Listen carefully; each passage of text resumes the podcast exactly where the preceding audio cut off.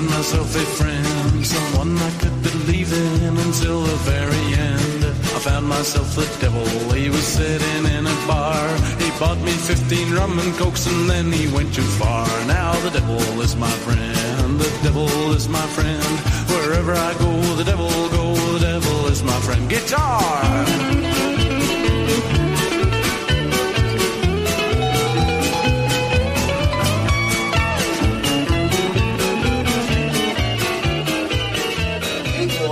Opportunity from the abyss, aka podcasting from a spare bedroom in exurban Atlanta. Welcome to the Godless Heathens podcast, everybody. Thanks for listening. I'm Don. I'm Jeff. And I'm Ashley. This is a podcast by atheists that talks about a lot of things, not just atheism. We will challenge our assumptions and yours too. Definitely not here to preach to the atheist choir, but to critique, ridicule, and poke fun at anyone, especially ourselves. So join us as we examine the crossroads of politics and religion from the secular perspective. And remember, don't believe everything you hear in this podcast or anywhere else for that matter until you've independently verified it for yourself.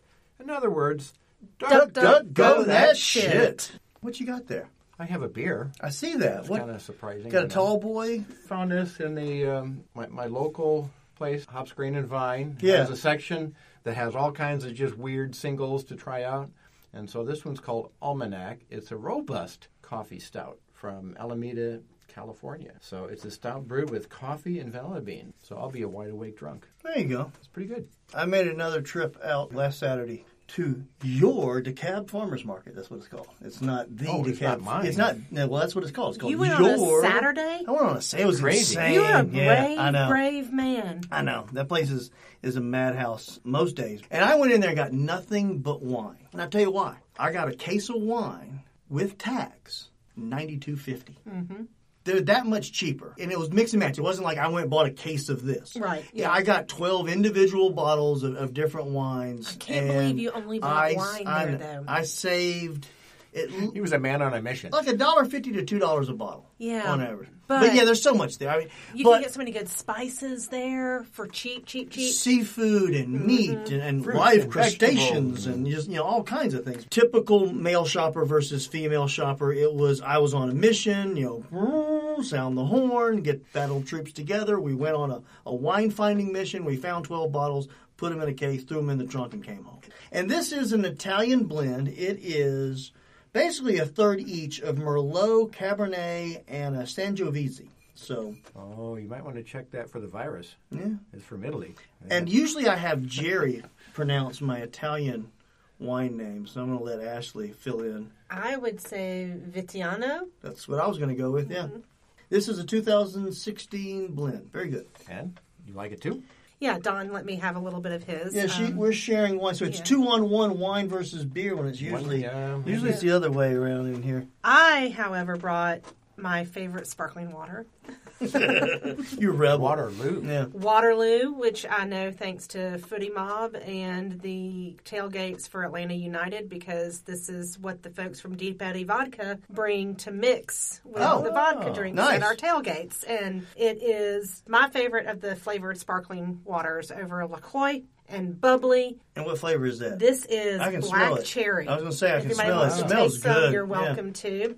And this is just plain water. Right from the tap. Bartow County's best. Well, it, well, no, it's uh, went into my Brita Oh, okay. filter pitcher. First. That's from home? Yes, That's it's from Cobb. County. Yes, it's Cobb County water. There you so, go. Thank you guys for having me back. Well, thank again, you for, for by the joining us again Yes. on, Yes. on short notice. Yes. So, Um, episode 61, I have no cute number, nothing. It's one Yeah. after 60. It's just one after 60, yeah. That's all I got. So, I'm glad you welcome can still count. 61. You know, it was funny because you texted me and you said, I got this one topic I want to talk about. And I was like, okay. And you're like, socialism. I was like, oh, that. That Simple- one simple thing. topic. That, that one little thing. Yeah. That won't take no time. Well, so yeah, so this was based off the last um, debate, and that was Nevada, right? Is that where they? That was the I'm WWE debate. Yeah, the There Charles- was just one Charleston. was the like, latest one. Wednesday night. Oh, okay, Or that's Tuesday night. Tuesday something like night. that. Okay, Yeah. I'm, I'm losing track of time. It's Yeah. All happening so fast. But we knew this was going to happen because you know Bernie is right now you know the the leader so far. And I had a question about that because one of the things I've heard is the further left vote is not being split as much as the centrist left vote is being split. amongst the other candidates, the Klobuchars, the Buttigiegs, the Bidens, where if you've got half and half, then Bernie's got half, and they're dividing up the other half. But I don't understand why Warren isn't getting as big a slice of that yeah, yeah. far left pie that Bernie seems to be getting, if that is the case. Yeah, she's lost some traction, and I don't know the reason behind that. Declaration here, she's who I am in favor of right now because she's progressive on most policies that I'm in agreement with. And she and Bernie are pretty much in lockstep. Yes. But he uses the word democratic socialist, and Which- she does not. She says, I'm a capitalist. Where, where this topic, you know, came to the forefront for me is because you had all these other moderate candidates up there throwing the, the, The socialism the shit at, The S word. at Bernie, just like the Republicans are doing. are going to. Yeah, if, if Well, Bernie if Bernie does now. get They're doing it now, if he yeah. does get the nomination, you're going to have a year of Donald Trump calling Bernie a communist. I mean, he's going to go right past Well, socialist. You can right, forget socialist. right. I mean, he he doesn't dog whistle. He Well, yells and- and from the top of the hill. Right, and that's You know. my point. I mean, you have Yeah. other people too. Uh, David Perdue's been tweeting Yeah. stuff about that also. But to have your own party being, which one was it? They called him a communist or? I don't remember anybody calling that him was Blo- Bloomberg, I I, don't remember him calling him a communist. He's, he's I remember him saying the the one social the, biggest socialist on the stage is a millionaire with three houses. What did I miss? I, I, I remember that line, but I don't remember anybody calling him a I- communist. okay, well, I'll have, I'll have to go back and think. But anyway, I may mean, be wrong. I mean, you know, But you know, to be eating your own, Yeah. just was a little bit uh, disconcerting to me. You know, because we need to pull this thing together. If he's the guy, he's the guy. That word socialism has a real you know, negative term, and it was intentional starting back gee, after if there, FDR. if there only was another term that had a had a negative connotation to it that you could just throw around and and pin on people like like oh like atheism in a similar vein where it's a loaded term. Oh, absolutely. Yeah. Well, and in fact, you know, that was the history. Is the evangelicals and the Republicans back after FDR merged those two together, where socialism was an atheist program, and so that was the one-two punch. About anybody that's an atheist must be a socialist. Anyway, as a socialist you know, must be an atheist. right, that kind of thing. But When before that there was a very large strain of socialism running through Christianity. Well, I, I was going to go back further, you know, through politics, starting with, Mm. you know, FDR is one that, because of the, the depression, which was caused by, you know, an overcorrection of capitalism. Yes. You know, because it was off the rails. And, you know, we had that again, what was it, 2007, 2008? Was that Yeah. the last The bowl. almost recession, or, you know, it was almost a depression? But back in that day, it was to kind of correct. So that's where he had all kinds of socialist type policies that drug us out of that. Right. Eh, yeah. Yeah. exactly. And then the Medicare for all thing, you know, people think that's a new idea. No, actually, you know, that was I think FDR was trying to attempt that. Truman also was one that tried to bring that to the forefront. Yeah, Bernie kept trying to make that point during the debates that this Yeah, is not, this a, is a not- radical new idea. This Right. is something that was proposed 100 years ago. Right. And, and so that's the thing is these policies are not communist type ideas. These these are progressive social programs that other countries, the Scandinavian countries, Every major industrialized country Yeah. in the world, for the most part, England, Canada, Yeah, you know, some- France. most of them have some kind of a, but we do not. And so, you know, you look at the policies that he's talking about. There's nothing radical about them. So to use that word as as a negative, derogatory term is just upsetting to me. And you know, and you look at Martin Luther King Jr. was Mm-hmm. basically a democratic socialist as well. Yeah, maybe a lot of people don't realize that. So why don't you give, just in case all of our listeners are not well versed in exactly the nuances of all of these, why don't you explain briefly what a democratic socialist is? Okay, so yeah, versus a, a communist socialist. Right. I'm on the page for the Democratic Socialist of America. Democratic Socialists believe that both the economy and society should be run democratically to meet public needs. And just to put a point on that, if you look at capitalism, mm-hmm. corporations are not democratically run whatsoever. You know, mm-hmm. basically you have a kingdom, you have a king, the CEO, and a board who are his court gestures or whatever, running the company. Mm, mm, well, Okay, yeah. but I'm saying, you know, Yeah. but you have that handful of people that are making decision for hundreds, thousands of people. Hundreds of thousands. of people, And yeah. so the employees have no say in what their futures are. You know, one form of this we've had but gone away from it is unions. Yes. Unions had a voice, they had a seat at the table. That's one of the things that Bernie's proposing is to have I don't know if he's if it's one or two how many people that are employees on the board of directors. So they do have a voice. Because without that voice, that's how we've come to have this disparity in wages, where you have the, the 1%, you know, the CEOs like Bloomberg making, what's he got, like he's worth $60 billion or something like that. Of course, he spent some of that on, on ads. But during this debate also, he, he said that I made this money. And, and Bernie corrected him, said, I think you had some employees that Yeah, kind of yeah. helped out a little bit. And so that's, that's that thing, is, is most corporations don't really consider the employees Mm-hmm. anything other than an item on the spreadsheet. Disposable, so people get laid off without having any kind of choice about it. But I digress. That's one of the big things is to run the economy and society democratically. And that's not where we are right now. To meet public needs, not to make profits for a few. To achieve more than a just society, many structures of our government and economy must be radically transformed through greater economic and social democracy so that ordinary Americans can participate in many decisions that affect our lives. If, if we call ourselves a democracy, then why aren't we applying that to other areas of our life? That makes total sense to me. That's why it won't work. because it makes sense to me. Makes, well, no, not just you. It, it, it makes sense in general. So it'll, it'll never Right. fly. Well, Yeah. right, because you have, you know, wealthy capitalists like Bloomberg, you know, that are trying to, to make sure that this doesn't change. And some of the other people running in the Democratic Party that don't want to shake things up, they want to kind of keep that status quo. That's but you know, Marxism or socialism basically is kind of if you look at the yin and yang thing, it's a critique of capitalism. So it's not saying that capitalism is going to go away. It, it's like we need to make some tweaks to make capitalism work. And I also see nothing wrong with that. We should be critiquing our systems, especially when you see depressions and recessions. People are worried about the last few days of stock market dives. That's again corporations that are making judgments without employee input. But my financial advisor sent out an email saying, "Don't worry, Don't worry, be happy. don't worry. We've seen this kind of thing before.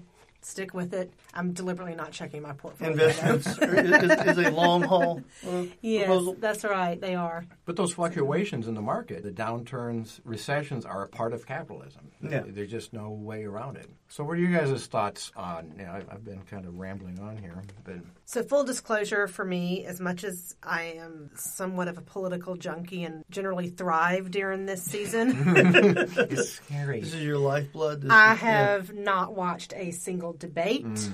I have not decided who I will be supporting in the primary.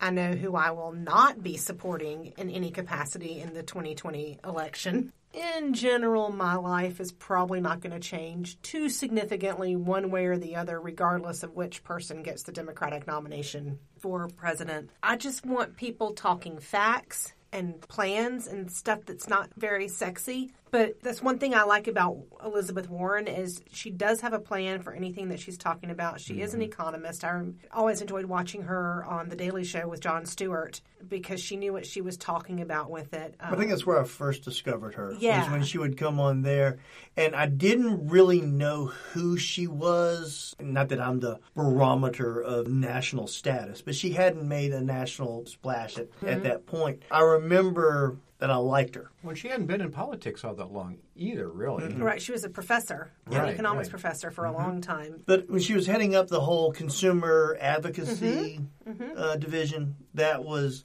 that was extremely impressive. It was. And, uh, you know, when there were still like 25 people in the Democratic field, I did take one of those. Who do you align with most? And it, I think I said I align the most with Buttigieg. But if you're going to throw around the word socialist, know what it means.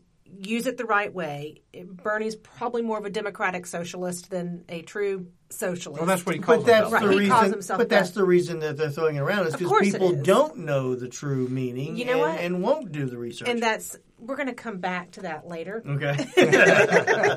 Put a pin in that. in recommendations. There you go. Yes. Yep. I have a very jaded view on all of it right mm-hmm. now, and I wish I were more in tune with the discussion. I'm disappointed in myself for not being more involved right now, and I have a lot of research to do before our primary on March 24th to decide who is going to get my vote on that day and go from there. But Yeah, the thing to understand is uh, there was a survey in one of the articles I posted here on the millennials, where the majority of them that you know, like thirty and under, are fine with socialism or those those ideas. it's really interesting because Nicholas Kristof and his wife have recently published a book called Tightrope. But he's talking about how this generation is less well off than the generations Yes. before.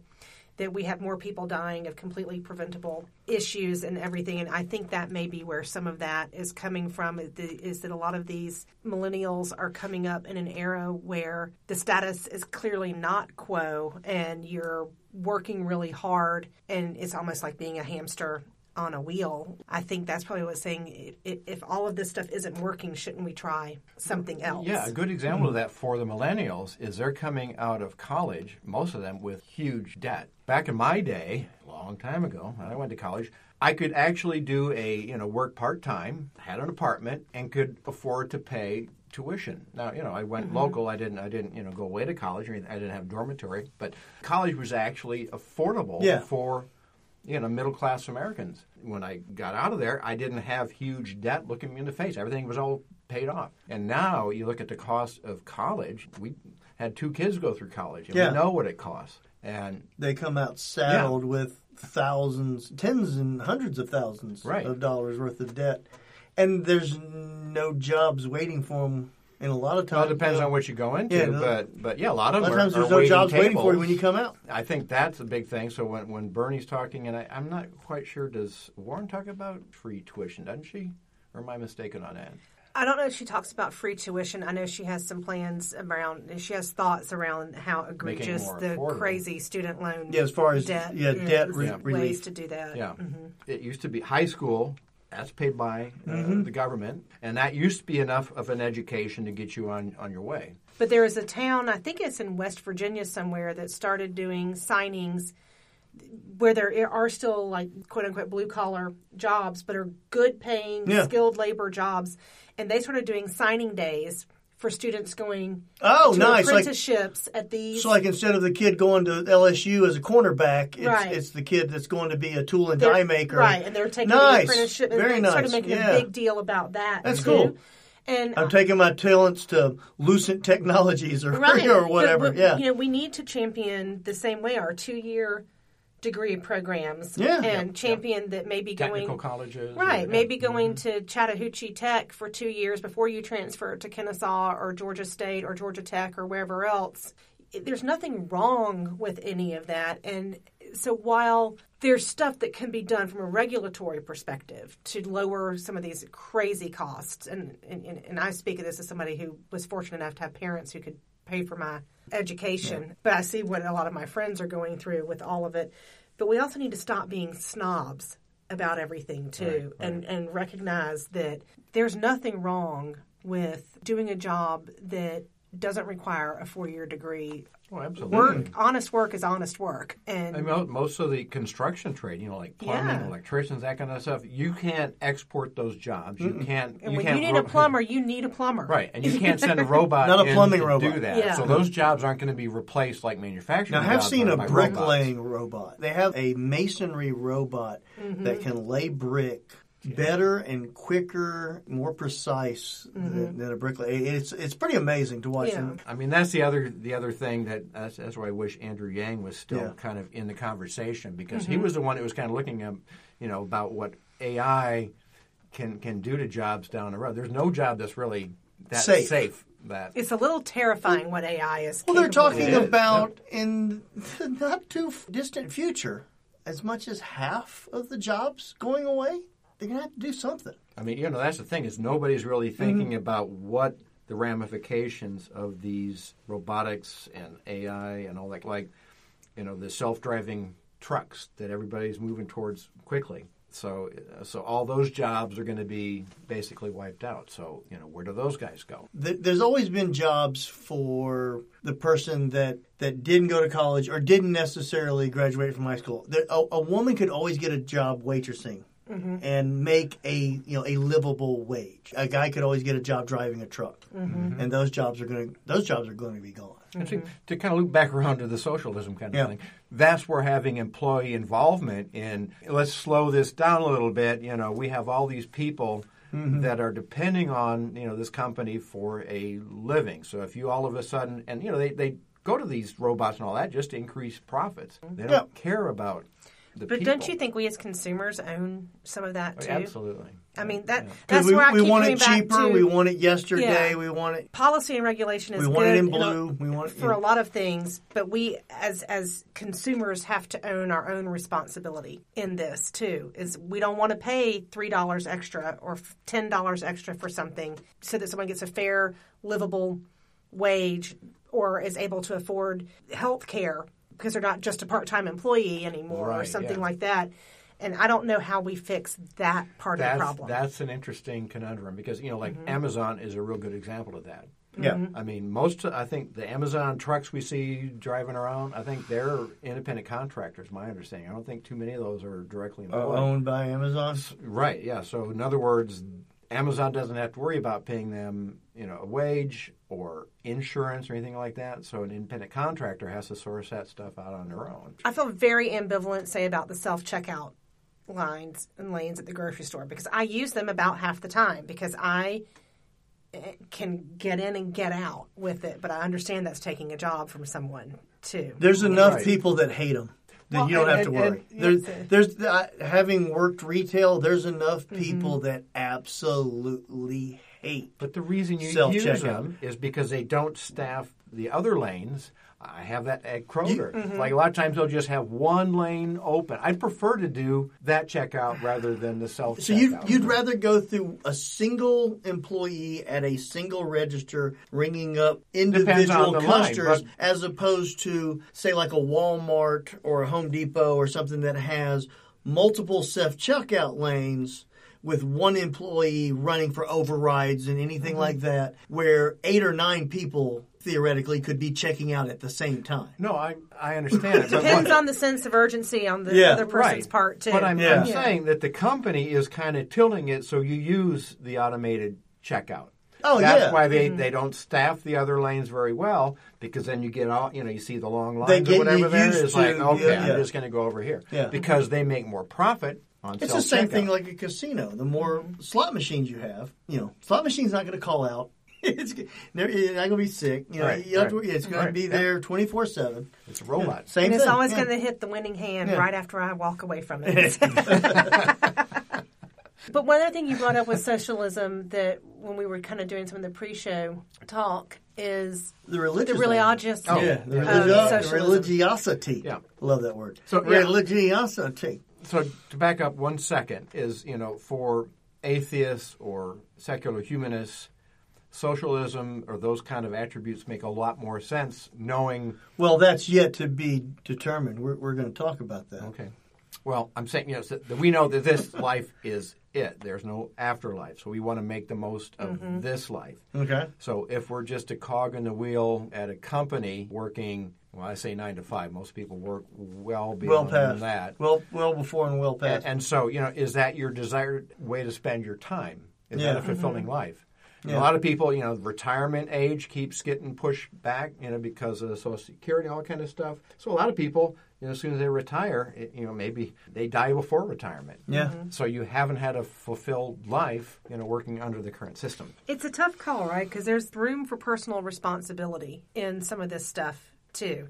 For example, say I did a little bit of stupid debt and I want to pay that down. Well, then maybe I don't need Hulu and Netflix and BritBox and and and cut that kind of stuff down. But we also have a big problem now where there are people who start out three steps behind and everything seems stacked against them to catch up. And what do we do in that scenario? Started to have a discussion with a friend of mine who is Catholic, and she brought this up. I try not to talk a whole lot of politics with her. she was talking about how corrupt Warren and Sanders are, and I don't know. this was out of the blue. I don't know where that came from with it. And I made a joke because we were in public, and I was like, well, you know, I think all politicians have some level of corruption to them or something like, you know, just trying to smooth it on and talk about it. And she was talking about how happy she is about her bank account right now and her stock portfolio. This was, of course, before the Yeah, the last couple of days. yeah before the mm-hmm. coronavirus thing. Yes.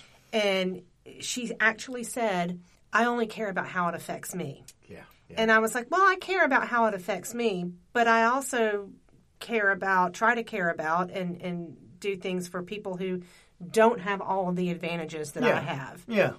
And that led Hmm. to some other stuff that I'm not going to go into here. But it really shocked me. For as much as you talk Her about approach. how often you're in church Yeah. and all this stuff, and that I mean, I can understand where's if you the say compassion. I, Right, I right, right. care more about what affects me. I mean, Well, that, sure. that's just being honest. Right. You know, of course. But to say that I only care about Mm-hmm. what affects me, and I don't think she it kind of actually crosses the line in, into dickish. you that know? It, the way it came across when Okay. she said it. But Yeah. those are the words that she used, and I was like, well, you know, like no kid asks to be born. I kind of would like all children to be able to have full bellies and Yeah. not worry about if they're going to eat tonight or tomorrow or next week. Anyway, we, I had to change the subject because she went downhill very fast. I didn't want to go there, especially like I said in public. But it just sort of shocked me and made me think, well, where is? I'm not saying um, that being an atheist makes me better with it, but I would say to the point that you made and that Frank Turner talks about in in his song "Glory Hallelujah," is if you accept that there's an end game and we haven't got much time, then this is the life that we have. We need to do what we can here and now for everyone and, and make this world as good of a place as we can for everybody. That's where you're talking about Christians Mm-hmm. coming down on, on capitalism versus socialism. And there's a huge split between, I will say, white evangelicals, there's a distinction, and progressive Christians. You can say it. Go ahead. Mainly. Well, uh, you can't necessarily say Well, no, like the Jim mainline Wallis Sojourner Christians are different than. Yeah, the ones, the social gospel Christians, I will say that. Okay. Because some Methodists are social gospel Methodists, Mm-hmm. some are more white evangelical Methodists. Okay. So you can't lump all in there. But we had an article or an article that I uh, that I we looked at uh, saying five reasons that socialism is not Christian. And so this is based on the, the white evangelical theology that discards the beatitudes basically or any of the any of the, the teachings of Jesus that showed that socialist kind of nature to Jesus. They don't need that Jesus. They need the Jesus that died on the cross to forgive their sins so they can go to heaven when they die. And this is a Christian Post, which is is this the same one that, that the editor I was getting mixed Oh, don't. Oh, don't ask me that. up. I know. That wrote Oh, that. Christianity Today. Christianity. Yeah. Oh, okay. thinking. So That this is a different one, yes. but this Yeah. is still an evangelical publication. And so she kind of goes through why socialism is not Christian. Of course, the progressive Christians might argue, argue against it. with that. All right. So number one was socialism is based on materialistic worldview. So yeah, so she's uh, talking about Bernie Sanders. His website declares the issue of wealth and income equal- inequality is the greatest moral issue of our time. It's a great economic issue of our time, and it's a great political issue of our time. This betrays fundamental materialistic worldview, which is the basis of socialism. Is a materialistic worldview fundamental to socialism? So yeah, to socialists, all that really exists is a material world. So there is no by and by. There is no heaven when you die. And you know, even progressive Christians. But is that? But is that to a? If I was a Christian and also a socialist, I would not agree with that statement. What? To socialists, all that really exists is a material world. There's not a supernatural world. There's just the world we live in. There's no afterlife. There's Well, no- that's what I'm saying. So she's Yeah. she's That's what she's tying saying. that into atheism, Yeah. basically. But yeah. she's saying that socialist, basically socialism and atheism, or socialism and materialism, are one in one in hand in lockstep right, with one. right, but is, is that a true statement to begin with? no, I don't, we don't know. No, Yeah. I think it's gen- a generalization. Yeah. Well, and also she goes on to say Karl Marx is the father of socialism, communism. No, he's not the father of communism. He started Marxism, and then the Soviet Union took, Took- took socialism. that and ran with it. Yeah, She Yeah. also is an adherent of the prosperity gospel too, as you can see a little further down here, because she's talking about the parable of the talents. Those with good character tend to accumulate more, and those with bad character may lose everything they have. Yeah. So, you know, if you're a good person, Well, yeah, and so you go mm-hmm. on to the next thing. Socialism punishes Yeah. virtue. so number two, so- yeah, socialism punishes virtue. So this is her number her number two statement of Yeah. why bootstraps kind of Christianity is is not right. So socialist. if you pull yourself up by your bootstraps, bootstraps or whatever, and you do well, you should be rewarded. but what people don't realize is bootstraps were an aid to help you get your boots on. Yeah. So you were le- using something else to make life easier for you.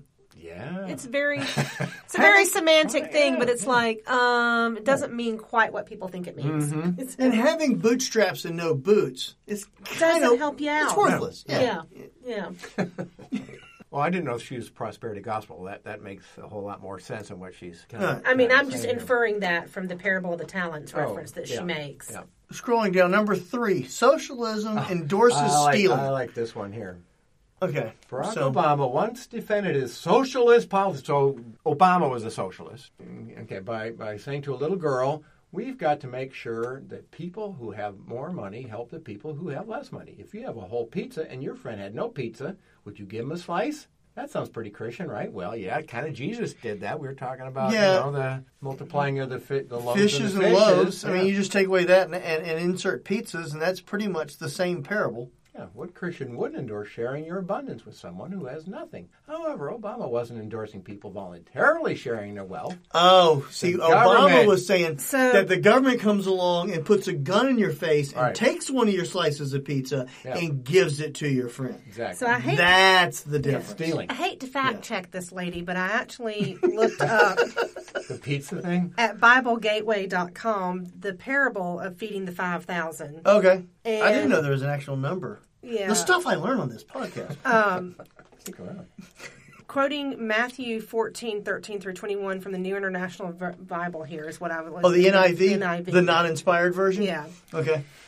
This wasn't someone coming up and saying, Here, please take my five loaves of bread and two fishes and. No, Jesus said, "Hey, Jesus said, bring it here. Give me your fo- me." give me your loaves and fishes, son. So it refutes her whole Yeah. argument here that of course Christians would want to help, but only when they're really prompted to do it. Just to say that the government it's stealing because the government asked to do it. Well, Jesus, Only if other Christians are people didn't give watching. this from an altruistic piece of the disciples. I mean, we don't have to quibble too much here, but certainly, you know, Jesus said. I don't think we're splitting hairs. Jesus said, no, bring it here and you will feed them Yes, with your yes. Yeah, stuff. So yeah. that I will take your food and, and feed give it to all these people. people. Yes. Well, Yeah. Jesus had a gun under his robe. Yeah. So he said, Look at this kid. Come on. Give it up. I don't see where, you know, Jesus in there said, you know, except if, you know. Mm-hmm. Right. If it's the Roman government asking it, then, you know, screw him. Well, that's the y'all know I'm a big U2 fan, and that's the thing that Bono, who is obscenely wealthy in his own right, but gives away a fair amount of money. You know, the one thing that he talks about too is the number of times poverty and being poor is mentioned in the Bible, and it's a, it's a huge amount Oh, yeah, compared to other things. What he brought up with it when I was doing some reading was in the Bible it doesn't say help the poor for this reason or that reason Right, right. but not for this reason. Yeah. He Yeah. said the Bible says you help the poor. Yeah, and if you And you just if you that's what you do. and how you treat the least of these is, Is how you treat- me. right. Yeah. Yeah. But It doesn't ever say, except for the moochers. Right. Fuck them. right, right. Right. Yeah. I don't doesn't remember do that. the that. lazy, the lazy Yeah, people, yeah. Yeah. you know, are working three jobs. Yeah. And that's not to say that I mean, yes, fraud goes on, people take advantage of the system. You should not do that. But, But Jesus never said, "Watch out for the fraudulent, He- for they nope. shall not inherit the kingdom." He didn't say that. but even the people who are doing all the right things, living within their means, they have a job that gives them health care. Most people are only a major disaster away from complete oh, financial absolutely. ruin. Right. Or bad illness or something. Yeah, yeah. So That's usually really the case. That's a what I fall keep- or an illness. Yeah. Well, and again, you know, healthcare was something that we didn't years ago didn't really need insurance for. That was something that doctors were affordable, medications were affordable. and, and insurance costs have skyrocketed, and why? Because profits. You know, so mm-hmm. Profit driven market. They're All right. all very complex arguments, and unfortunately, I don't think we'll solve them all tonight. Oh, what? But come on, man. Well, the hypocrisy on some of this stuff Yeah. really, really, well, really the cat's bothers out of the bag now. Well, and the, and the lies, you know, like like this one, the socialists demonize the rich. Well, I, I and blaming all societies. What? Socialism encourages envy and class warfare. Socialism demonizes the rich, blaming all of society's problems on them. It's a fairly gross generalization again, too. I don't know anybody that's running on the Democratic ticket that is slamming the wealthy. But how much wealth is enough? You know, like the case of, of Bloomberg or uh, Bezos. How much wealth is enough? See, that's where I Well- get. That's where I start. It gets to be a little itchy Hmm. on me when it starts doing that because I don't necessarily think that we should say you can only have this much and then you can't have any more. But I do wish people would be more ethical and realize that if I can be this wealthy, there's an awful lot of good that I can Yes. do with this. As a Jeff Bezos with Amazon, if I can be a hundred millionaire of some sort and not a multi-billionaire, but everyone who works for me can have health care, then this rounding error of wealth at this point in time right. Yeah. Right, right. is something that I should be able to Right. absorb to make things better for the people, which I think is where you were going earlier with Well, the there's definition there's a of difference, democratic in, and, there's, socialism. and there's different companies, and, mm-hmm. and there's different companies that, that run their companies differently. There's there's some companies that highly compensate mm-hmm. their employees. They're great jobs, great companies to work for. Then there's other companies like Walmart where we are Subsidizing basically their- subsidizing Right, right. th- their mm-hmm. employees because of how little they pay them when they are Right. the wealthiest family in America. And- that Yeah, now the that's world, yeah. obscene. Right. It right. is. That's where I don't have a problem with a moral war, for lack of a better way, quoting the piece here from post on Bernie's Facebook page. But it should be a moral. Yes. war. Right, Like right, I don't. right. I I do have. I do. It makes me itchy to think that if I come up with the next great idea, which I'm not going to, but let's just say I did, and it made me an overnight billionaire. I don't know that some random person gets to say that I've got enough, but I hope that I maintain enough of my altruism to Right, right, right. make life better for a lot of people who deserve it. Yeah, take a lot of Well, people and that's along a the bad way ride to say with you. too. Not not deserve. No. but you know what I mean. Yes. Yeah. Yeah, and that's kind of the struggle is, you know, the free enterprise system. You do want you don't want to discourage people from having the next mm-hmm. idea that's going to end up making them wealthy. Mm-hmm. Yeah. But to get to the point where you say I did all this, like Bloomberg did on that stage. But also, Without- you you have, for whatever reason, the Republicans have always been just masters at this, as far as having people vote in their own worst interest. Yes. And like like in this, mm-hmm. you you you will have people that will show up at a rally and hold signs and yell and scream and and and get all worked up into a froth over. And these are people that'll never make over forty thousand dollars in their year mm-hmm. in, in, in their life, but they will argue that you should not have a progressive tax over you know ten million dollar. You know because they honestly believe that someday they may be one of those multi-million dollar earners, and and they don't want the government taking their money. Well, it's, and I have a relative who will vote Republican, but at the same time complain how Social Security is being cut constantly. Did you read the most recent budget proposal? You know mm-hmm. who put that together? Yep. So yeah. Jeez. But yeah, I mean, you look at some of the mega churches like Joel Osteen. You look at how much income he makes, the house, you know, huge mansion he has, private jets, all kind of stuff. how many people that go to his church are, you know, just getting by by the skin of their teeth? There's that income, you know, the one percenters within their own church. So we basically, you know, kind of shit all over this this woman's article, uh, and this is basically so. And, and I want to post a link to this because if nothing else, it's worth looking at if to see behind the veil of this type of religious thought. Right. I But got a, I got a fact checker again on this. Socialism seeks to destroy marriage and Yeah, family. this is number five. Yeah, socialism seeks to destroy marriage and family. because in in the New Testament, didn't Jesus tell his disciples to leave their families and come follow him? So it wasn't like Jesus was all big pro family either. But you're taking it out of context. I'm sorry, I'm just reading the words that are in the But book. no, no, no, no. I'm So- sorry. By simply reading the words in the order that they appear, takes it out of context. By the person under the pseudonym of Matthew. you know, yeah. Um, I can tell by the Yeah. fact that you don't have a hook in your mouth that you're taking it out of context. those arguments make me laugh a little bit because it's like, hello, pot, this is kettle. Yeah, I was just calling to say you're black. Yes. But this is nothing new. Going back to FDR, Mm-hmm. that's Kevin Kruse's book, One Nation Under God. Mm-hmm. And so this goes back, you know, the evangelicals partner with corporations to Uh, one- form this kind of theology. Yeah.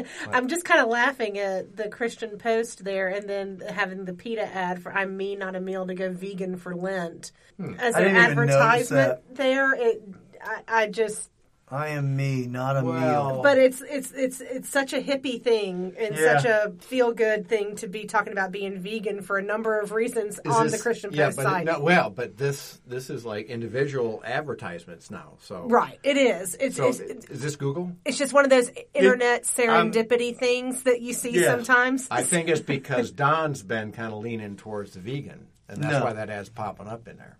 It knows I'm in the room and I'm going. I'm Oh, I'm not okay. vegan. You're going but vegan I, for Lent. No, I'm not going vegan at all. But I am eating mostly whole plant based foods, comprising about ninety percent of my caloric intake now. So That's and keeping on brand, it's Heathen 40, not heathen not forty. Not Lent, Yes, that's we right. changed it. we can just give up something because We we want to find- give are, it you, up. are you doing it? because that just that was just today is Thursday. Mm-hmm. Lent started yesterday. Yesterday. Yesterday was Ash Wednesday. Uh, Fat Tuesday was just this week.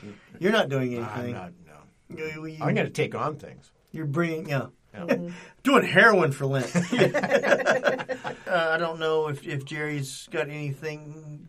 I haven't going had a chance on to this talk year to him. See, I not. he usually does something for. He usually Lent, does something but- every Yeah. year. Yeah. And I gave up Lent for Lent years ago, and I've just stuck with that. So growing up Methodist and and going to evangelical Baptist schools, Lent was a season, but they weren't ones that really sacrificed anything during Lent. So it was never really. I did it some in college because I had friends doing it. Was it one of those things that just kind of rolled around like a Jewish holiday, and you just kind of like, oh, We're okay. in the Lenten season Oh, now. oh, it's- But yeah. uh, I thought the Methodist Church. some was still Methodists do, kind but the, of, uh, some of them do liturgical like, like that. like yeah. they'll still do the, The ashes, ashes on and the everything. But the forehead. ones we went to, they weren't ever a big thing about giving up something for forty days. Yeah, it I see wasn't a less hard and less fast- people every year. To this year, I saw one person with ash on the forehead. Several of my All friends day. had in their Facebook feed with their ashes on it, but Okay. uh, not anybody that I saw in I didn't person. even get out on Wednesday to see. I, I just figure I'm a grown up now, and if I want to give up something, I can give it up when I want to give it up. I don't have to wait for a special season of s- mental self flagellation or whatever with it. Um,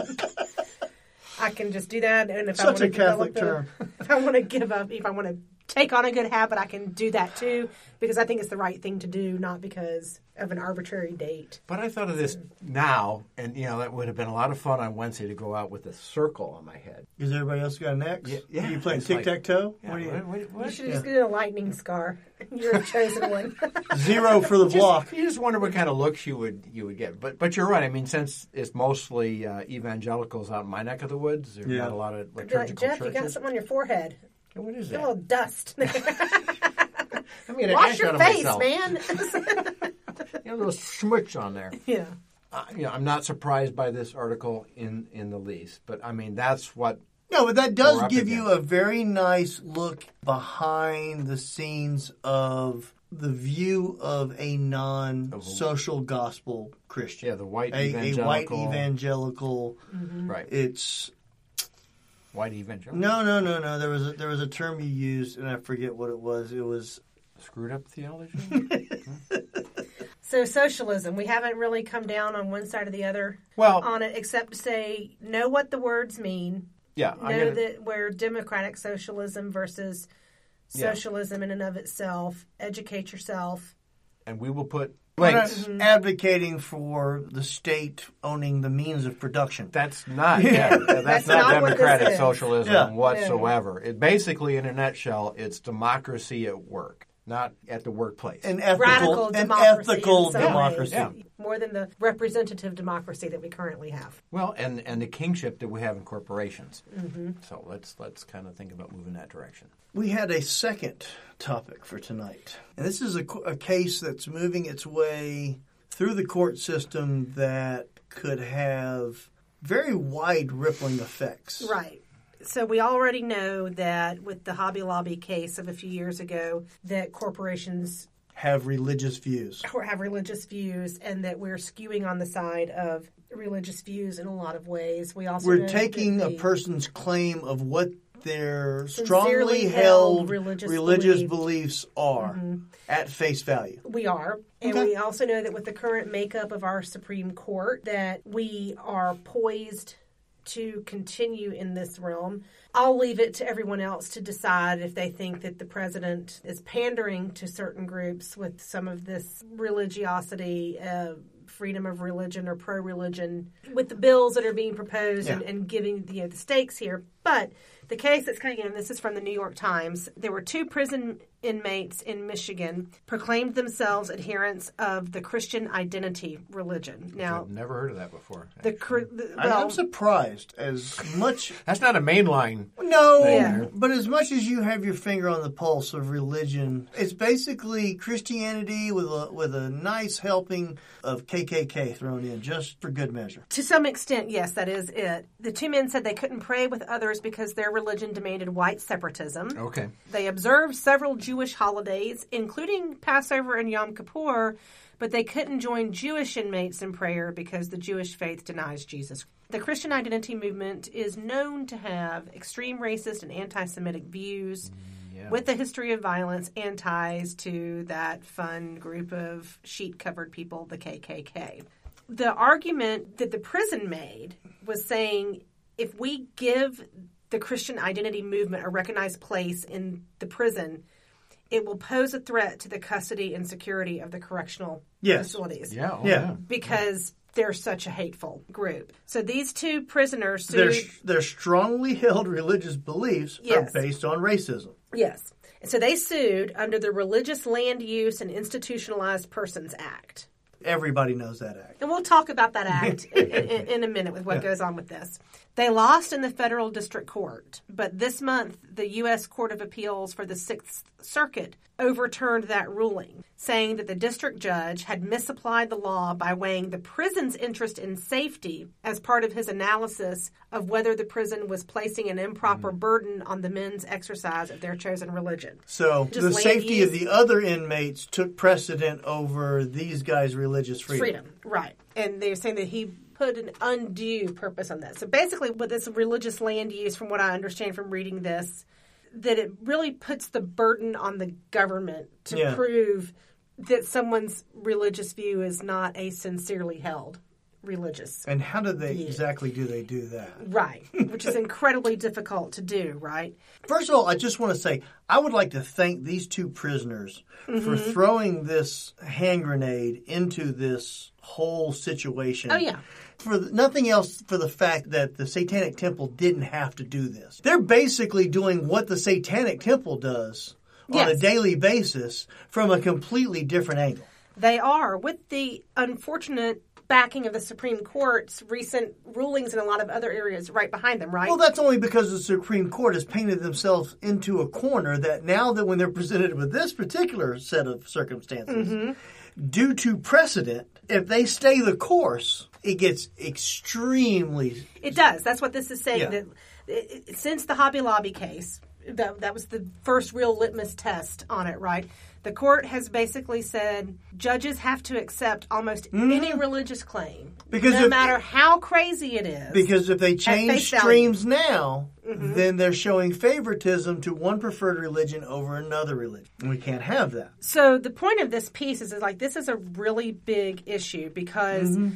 This case may not make it to the Supreme Court, but it could. But there are other cases that are getting into the Supreme Court right now that could really shape how all of this stuff plays out and really change how some of these religious freedom cases are are coming forward. So, for example, you know, there's cases that are challenging rules issued by the Trump administration, and and they're really afraid they're going to lose. But there's also there's a case that the justices accepted uh, Monday of this week. It has been, as some people say, at the top of the religious conservative Supreme Court wish list.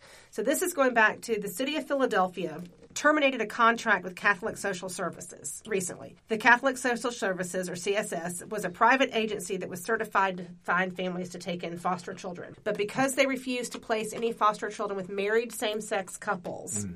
This is one of many services that the city of Philadelphia used to Right. place foster children with homes. so Okay. they are choosing the, the CSS is not is choosing to not abide by Philadelphia's Fair Practices Ordinance, which bars discrimination on the basis of sexual orientation among other characteristics. So the city of Philadelphia passed a law, basically, or passed Mm-hmm. an ordinance or a rule or whatever the case may be, that says that if you're going to get contracts from the city of Philadelphia Mm-hmm. to place children in foster care, you cannot discriminate on the basis of sexual orientation. and several other things. Yes. But that was one piece of it. And the Catholic Church said, "Fuck that." We don't want It's our do strongly held religious belief Right. that blah blah blah. Right. We don't have to abide by that rule. And they lost in federal district court, and they lost in the Court of Appeals for the Third Circuit.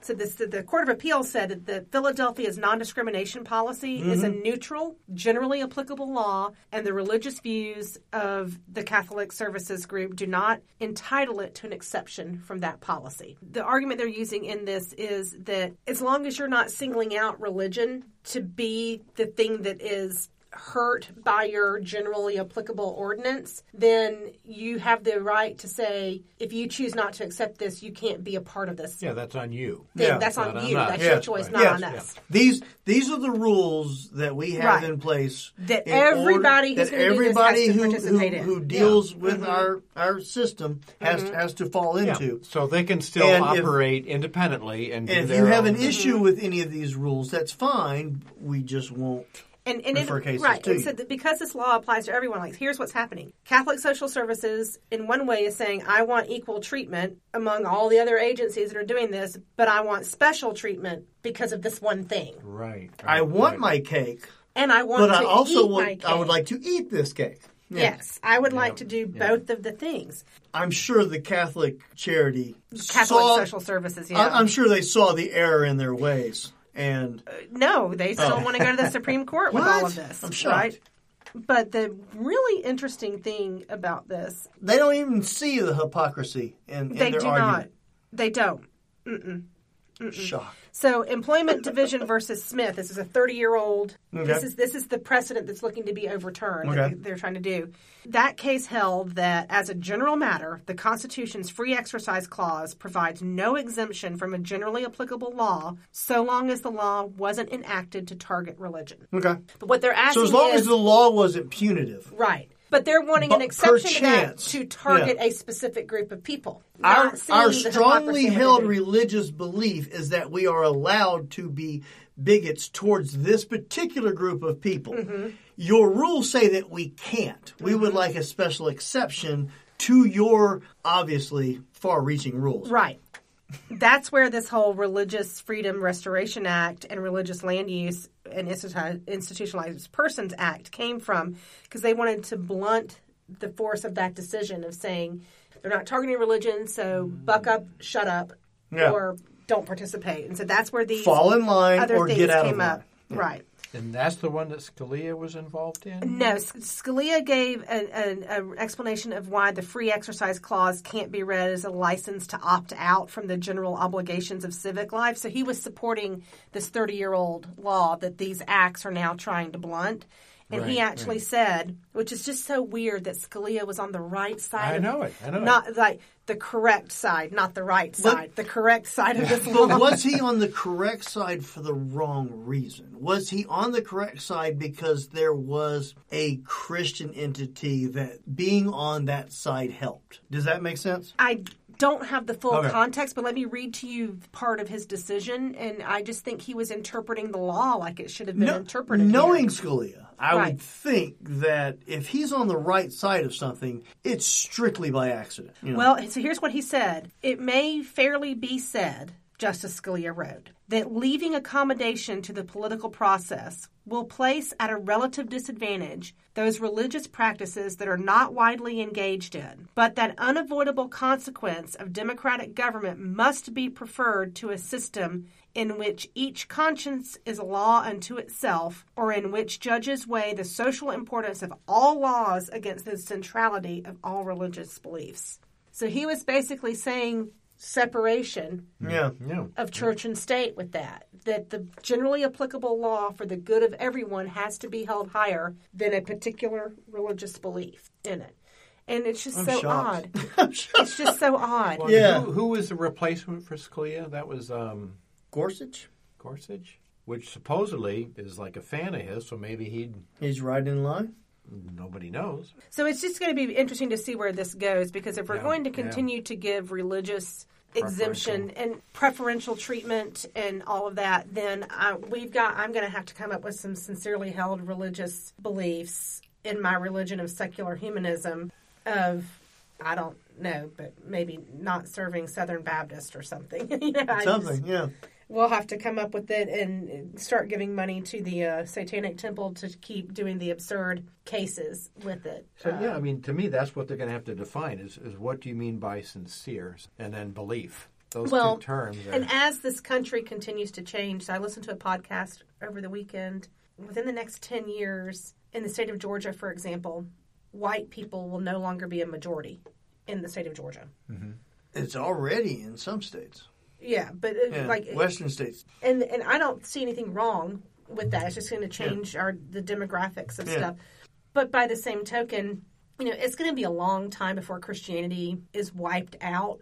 But the growing number of people who don't identify as evangelical or don't identify as Christian, who maybe identify as spiritual but not religious or whatever else, this is all a power grab to hold on to the last vestiges yep. of the status quo that is to paraphrase Dr. Horrible sing along blog, the status is really not quo. It's just holding on to this a little bit like the family wants to persevere Yep. or preserve, not persevere, and bring in. So elections have consequences. Those include appointing justices for life yeah, and yeah. shaping policy for decades to come. So do better, Like I people. This is, you know, religion is like a cornered animal, and it, So it's is it- striking out. Is that in our Constitution where these judgeships are life terms? I mean, is that something that we can Uh, take a look at at some point?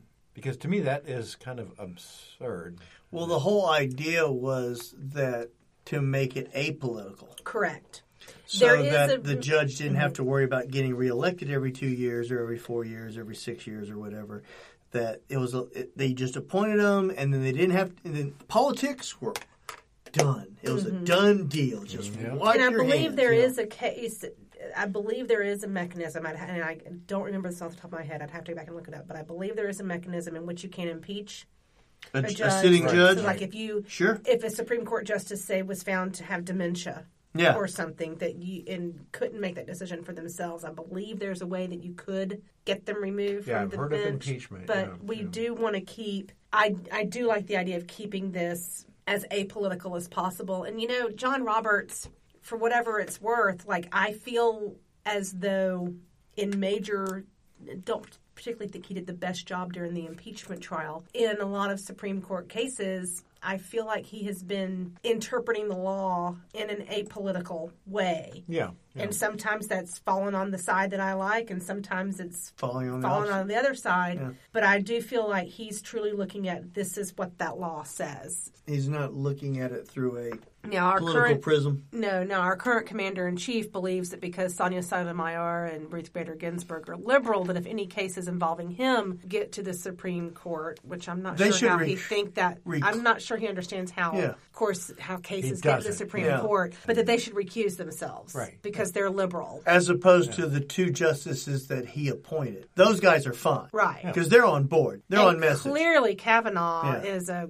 great Oh. example of anybody who needs to hear anything having to do with women's rights. So, Yeah. but that's neither here nor there right now. It can be really interesting to see where this whole thing ends up at. It will. It will.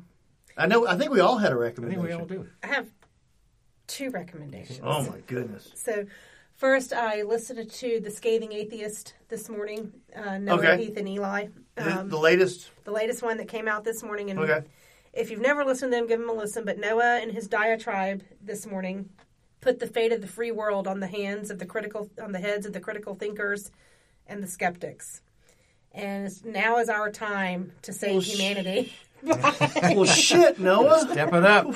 Step it up. now is the time to save humanity by actually being critical thinkers, by challenging the people who are propagating BS and conspiracy theories and not backing up stuff. Take the time to do the fact checking of a story before you share it. Take the time to call out somebody and tell them why something is a fake story and not a real story and do that action because the world's going to die if we don't. Um, th- so that's my first recommendation is check no, that out. Absolutely. Second is to go back to the book I mentioned earlier, Tightrope. Um, Okay. I haven't finished it yet, but it is a pretty, it is a very interesting And read. who is the author of that again? Nicholas Kristof and Okay. his wife, and I'm sorry, it's unfair. I'm blanking on her name right now. His Um, name sounds familiar. What is he? He's a columnist. Right, okay. columnist. Okay. Yeah, yeah. That's fine. And um, he's got some very interesting, uh, you know, talking about both. He doesn't absolve anyone of personal responsibility, but he's also talking about how policies that have been enacted over the last generation or so, you know, 30 to 50 years, have impacted in getting us into the situations, all the situations that we are in now, and where there is some responsibility in those and what can be done about it. It's a pretty fascinating read. Wow. So taking on personal responsibility. And what you got? Well, personal responsibility and policy. So. I have to read that book. Um, so my recommendations, I have I have two books that I highly recommend. Or actually, if if you go to YouTube and put in Richard Wolff with two Fs, Richard D. Wolff, W O L F F. Yep. So I mean, you know, because kind of like speaking to you're doing the um, you know the critical thinking kind of thing. Is, you know, that's a perfect example. Is you know this last debate where they were kind of bannering that that word socialism around, and nobody really understands what it means. This is his latest book called Understanding Socialism, and the one he had out before that is called Understanding Marxism. So if you want to really find out what these things are about, from you know a guy We'll that knows his take a little deeper dive. take a little deeper dive. Those are two good books. Go to, I think he sells these directly off his website, which I don't remember the address for that. We can put a link, or from Amazon, which you know underpays its its workers. But those are my recommendations. I had a recommendation, but I, I feel like mine's going to be the the parsley on the side of the plate next to the two big T-bones. I usually eat the parsley, so Yeah. go for it. Uh, no, actually, there's there's a really good documentary series that I've stumbled into, and it, you know, stumbled into. It's, it's on HBO. It's, it's not like it's hidden. called McMillions. It's a documentary series. I'm not even sure how many episodes there is, but there's about four of them that are out so far. Millions.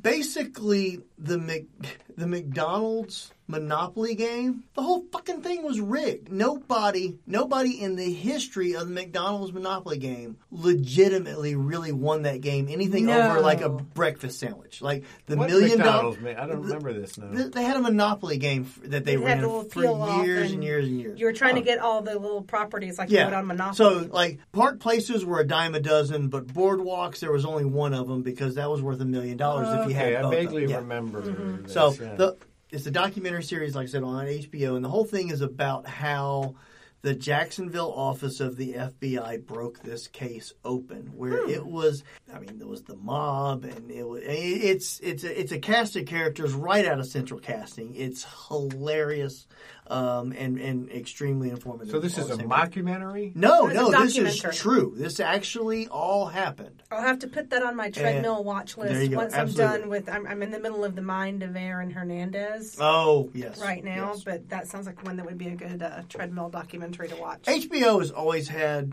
good documentaries, and this is just a, another. Mm-hmm. Have long you one. watched the one about Elizabeth Holmes, the inventor? Yes, yes.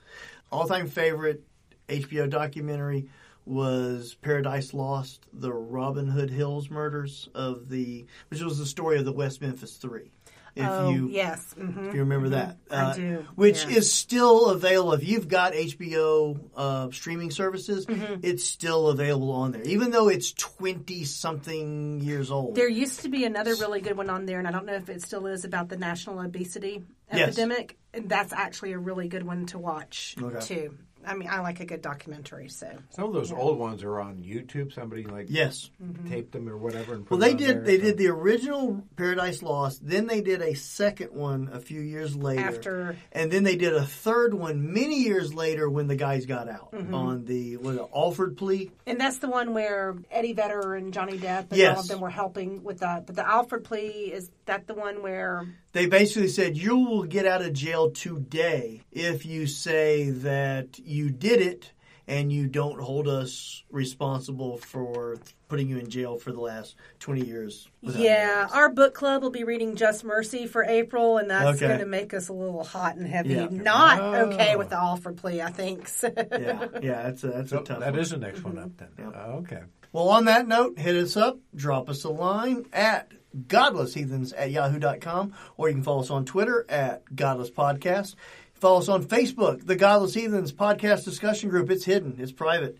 Just search for Godless Heathens Podcast. Give us a request to join. Send us a request. We'll get you. We'll get you approved. If you're good. And iTunes, subscribe, leave a five star rating.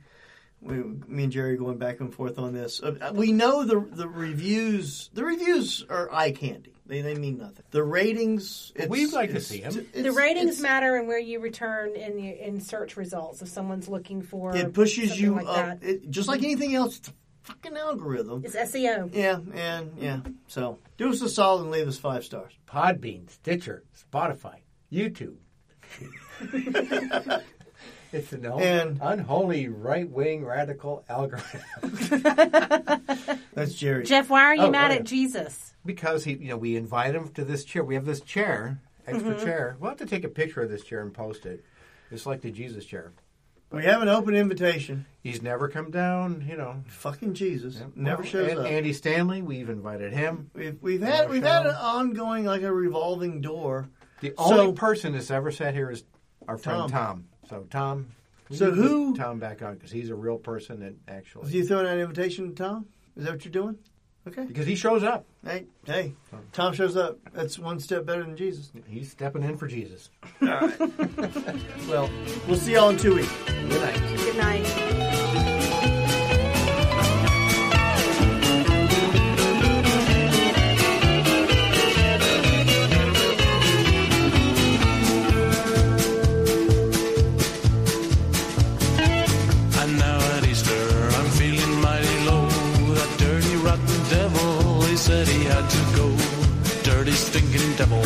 I'll shoot him with my gun. He made me mad, the devil's bad, the devil is a bum. But the devil is my friend, the devil is my friend. Wherever I go, the devil will go, the devil is my friend. And Godzilla is my friend, Godzilla is my friend. Wherever I go, Godzilla, go, Godzilla is my friend. And Chernenko was my friend, and Brezhnev was my friend. Just popped off, now Gorbachev is my friend. And Frank Sinatra is my friend, Frank Sinatra is my friend. Wherever I go, Sinatra goes, Frankie is my friend. And love and rockets are my friends, love and rockets are my friends. Every